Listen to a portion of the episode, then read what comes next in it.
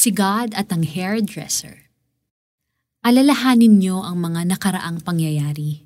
Inyong kilalaning ako lamang ang Diyos at maliban sa akin ay wala ng iba.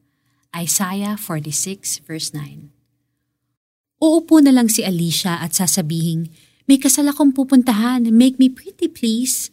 O kaya'y, hay, naiinis na ako sa buhok ko, kalbuhin mo na kaya. Through the years, alam na ng kanyang hairdresser ang gagawin sa kanya. Haircut, color, perm, or rebond. Hindi na nga kailangan pang tumingin sa salamin ni Alicia kapag inaayusan siya. Hihintayin na lang niyang sabihan siya ng, o oh, ayan, tapos na, you like?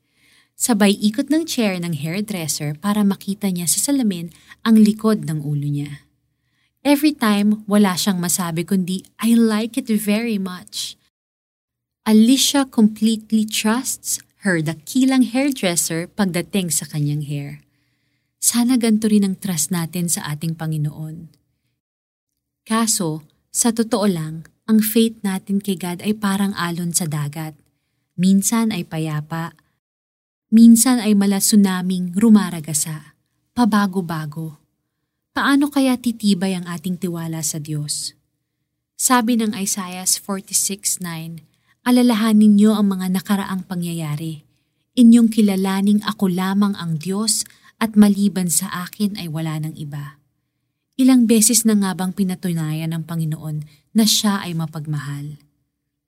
Kung magbabalik tanaw ka, marami kang maaalala. Can you forget the time when God healed you? When God miraculously healed your husband from a life-threatening stroke? Yung na-lay off ka sa trabaho pero madali kang inabsorb ng ibang kumpanya. Yung tumirik ang luma mong kotse tapos ito na yung pulis na hindi ka pala bibigyan ng ticket. Instead ay tinulungan kang magtulak. Yung walang-wala ka ng pera at balak mo na lang mag-fast. Tapos ito ang kaopisina mong ginamit ng Diyos at nilibre ka sa Eat All You Can. Ang dami pang maaaring idagdag sa listahang ito. God did those things then He can and will do them again.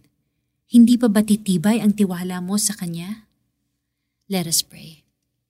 Lord, kamangha-manga ang inyong kapangyarihan, matuwid ang inyong paghatol, at malalim ang inyong awa at pagmamahal sa akin. How can my trust in you be less than complete? Either hindi ko na kayo napapansin dahil sa sobrang dami ng mga kailangang gawin o sadyang nakalimutan ko na ang mga ito. Ipaalala niyo po sa akin ang mga ginawa ninyo ng nakaraan at ipakita niyo ang hinaharap ko. I trust you, Lord. In your mighty name, in Jesus' name. Amen. Para sa ating application. Sino ang pinagkakatiwalaan mo ng husto at bakit? Resulta ba ito ng kanilang mga ginawa sa iyo o dahil sa sabi ng iba? As you think about these things, Consider how you can lead others to trust in the Lord. Alalahanin niyo ang mga nakaraang pangyayari. Inyong kilalaning ako lamang ang Diyos at maliban sa akin ay wala ng iba.